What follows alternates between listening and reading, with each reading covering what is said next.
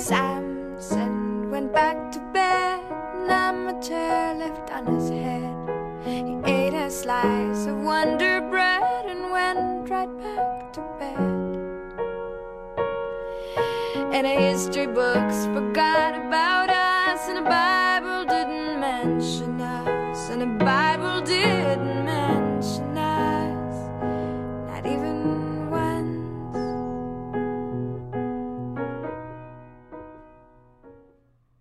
Samson, a Dragon Ball fic, part one of the Life Goes On series. Written by Kanthia. Read by Dr. Fumbles McStupid. Summary. It wasn't supposed to end in love, damn it! An itty bitty post cell games one shot. Vegeta often gets up in the middle of the night to grab something to eat. It's a Saiyan thing, the constant struggle against an unending appetite. During the day and during full moons, when he can photosynthesize, he fares a little better. That's a Saiyan thing too, the way their hair cells convert starlight to energy. She's gotten used to the midnight fridge raids, and the strange quirks of his biology, and the way he mumbles half sentences in a language she doesn't understand while he sleeps. She agreed to all of that the first time she slept with him.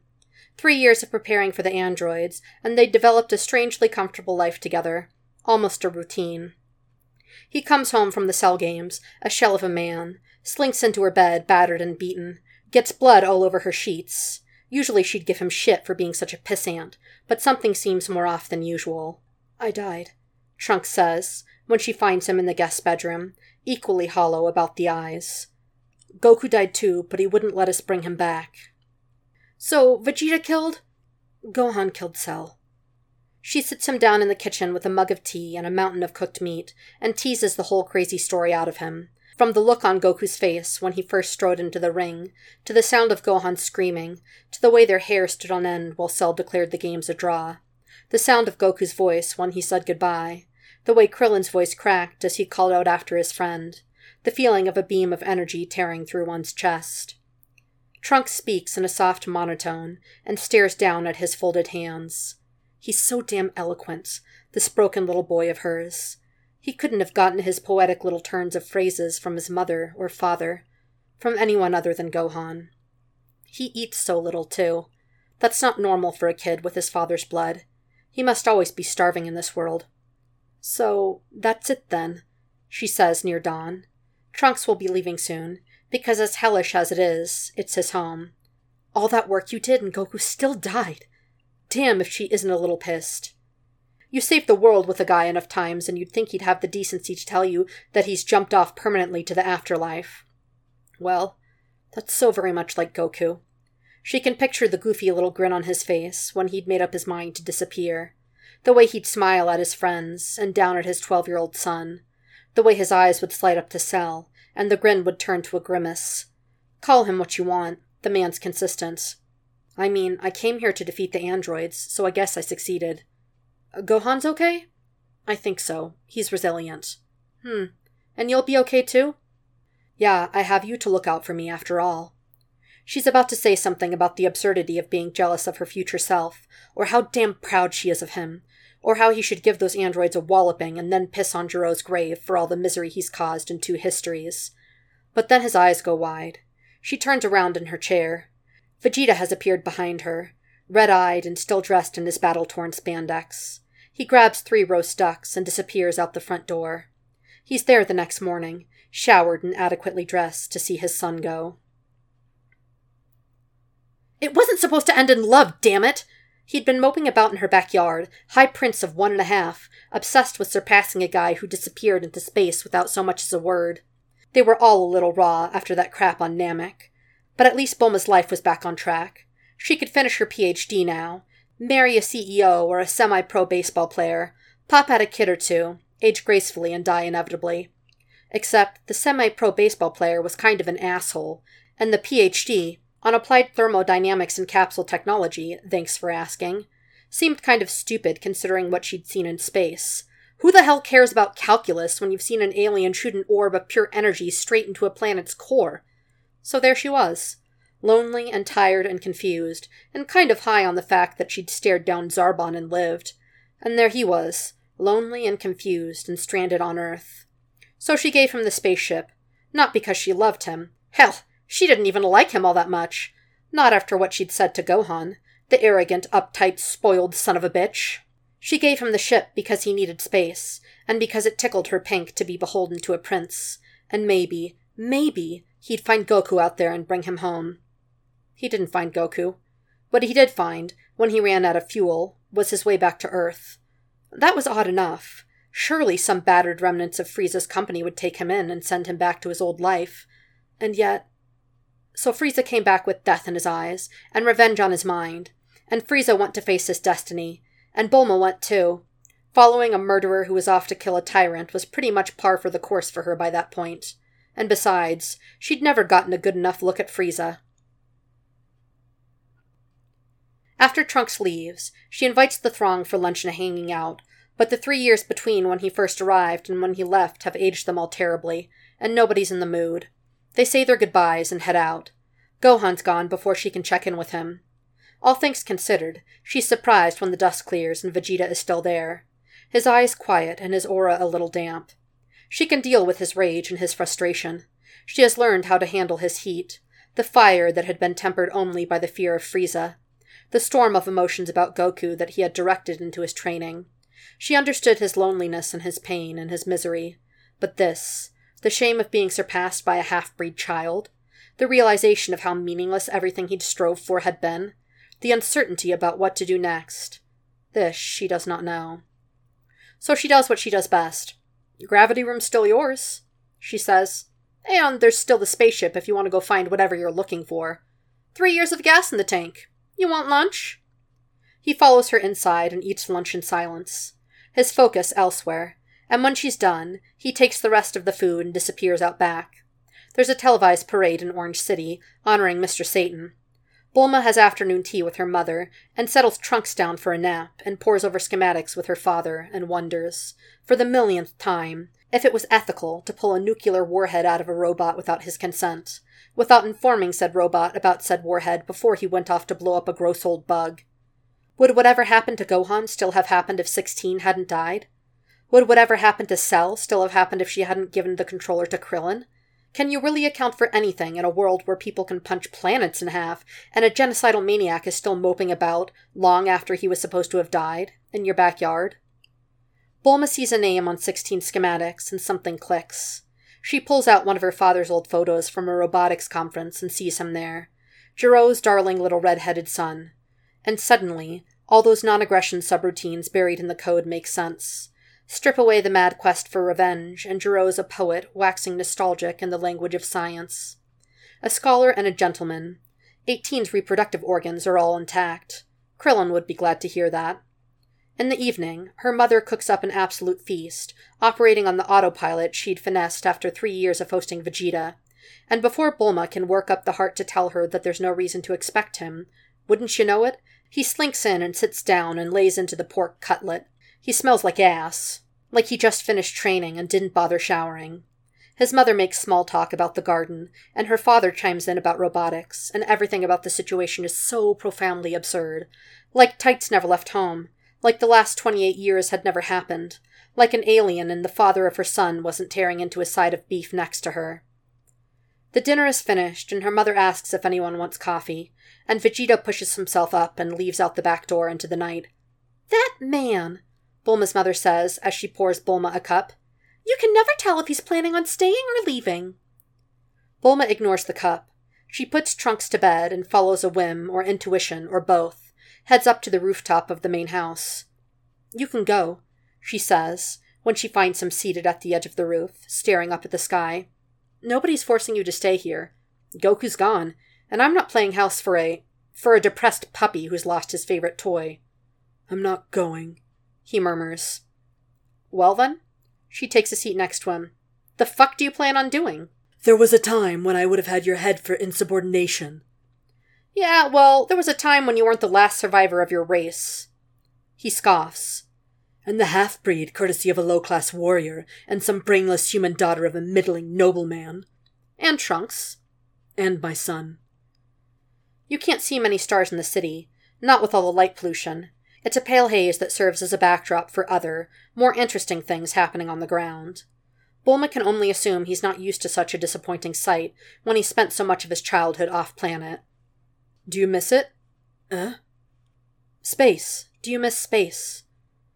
Back in the early days of their courtship, if you could really call it a courtship, rather than senseless, endless fucking, she'd walked on eggshells around him during his brooding moods, careful not to ask too many sensitive questions about his childhood, or his father, or his feelings, or his thoughts. Now that she's survived Cell, it has occurred to her that she may, in fact, love him enough to take the risk. Yes. She gives him time. He blows a puff of air out of his nose and continues. I could always find my home. Even if I couldn't see our suns, I'd know where to look. And now your home's gone. My race, my legacy. When I had finally caught up to Kakarot, I was surpassed by his son. And then, and then Cell killed my son, and I wasn't strong enough to defend his honor.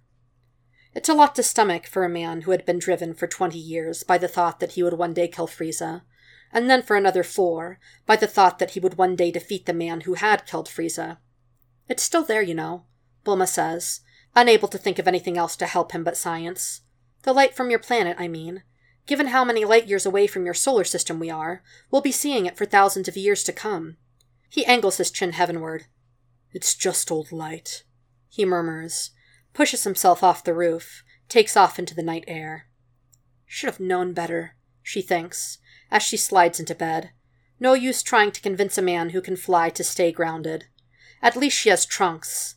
In the dead of the night, her dreams are interrupted by a sudden gust of air and the sight of a man robed in gold light at her open window.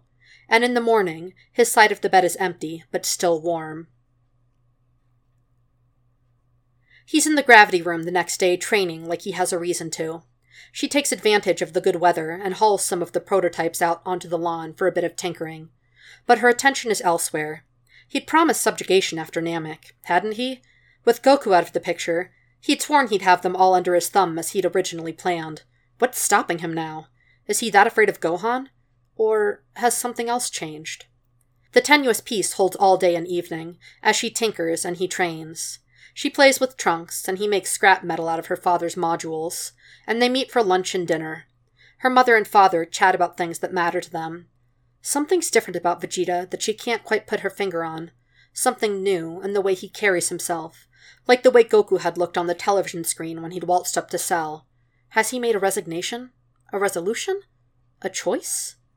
He goes with her to bed that night and undresses her slowly, rolls on a condom deliberately, fucks into her gently, in a way he's never done before. He grips her shoulders and makes love to her like he's only human. God, she's forgotten how good he is at this, how quickly he learns his partner's body. He has such a well honed skill at tearing someone apart from the inside. His skin flushes, and his cock's so hot in her she thinks she might combust alongside him. When he leans in, she arches her back into him and submits. I could have had anyone, he whispers into her ear as he thrusts into her, his voice hoarse and pleasure racked, and she can only respond with a series of gasps that echoes alongside the sound of her headboard rhythmically hitting the wall. I chose you, your green hair, and your pretty arrogance, and you. Damn it to hell, woman! You're so. Damn. beautiful! He is too, this profoundly lost soul, this nightmare of a man, this devourer of worlds, and when she turns to kiss him for the very first time, he acquiesces. She nicks her tongue on his canine and tastes blood and static electricity, space dust, and a love greater than death. When she's in need of a moment to recuperate, he hops out of bed and disappears downstairs to the kitchen, comes back with a sandwich too large for any normal man and a glass of water for her. She drinks. He eats. Perhaps the silence should be awkward, but Bulma had spent too much of her life chattering to fill silence like her parents had done before her. And then she'd found Goku in the mountains, and her life had gotten so noisy. Vegeta, for all of his pompousness, is choosy about his words, and it's one of the things she loves, yes, damn it, loves, about him. The way he'll wait for the right moment to speak. Maybe it's just an aristocratic thing, but then again, she did fall in love with a prince. I'd like it if you stayed, she says finally, I can't promise you anything like your old life, but I'd be happy if you stayed. The sandwich is nearly demolished, There's something so preposterous about the sight of him next to her in the quiet heart of the night, chewing thoughtfully on a piece of bread, because he has a refractory period just like anyone else. It's domestic, she decides. She stole him from space, from the stars that hung about him as he traveled from world to world, like some ancient god of destruction, and turned him into a lover and a husband, and she is sorry for everything he has lost. He swallows around the bread. You did all right. It's not, I love you, but it's very close. Maybe as close as they'll ever get. He leans in and kisses her, and they remain at that until morning light seeps through the curtains.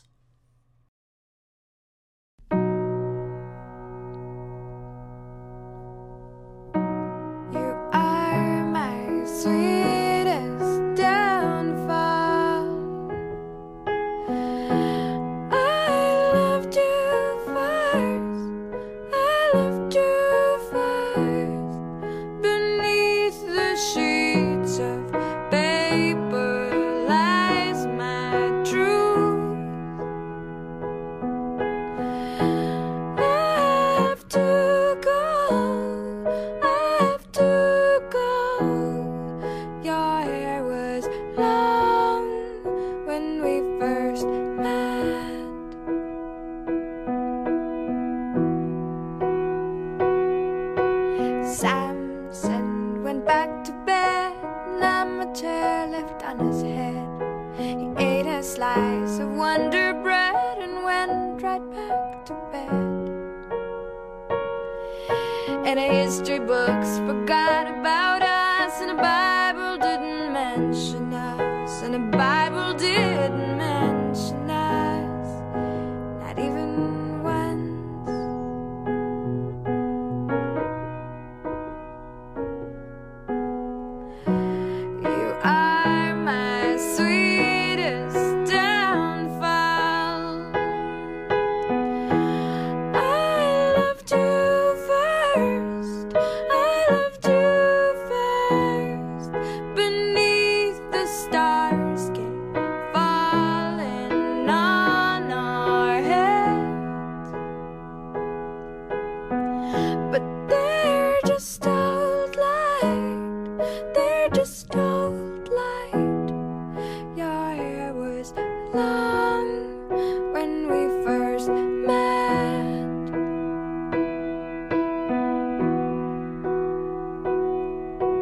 Samson came to my bed, told me that my hair was red, told me I was beautiful, and came into my bed. Oh, I cut his hair myself one night, a pair of dull scissors in the yellow light, and he told me that I had done all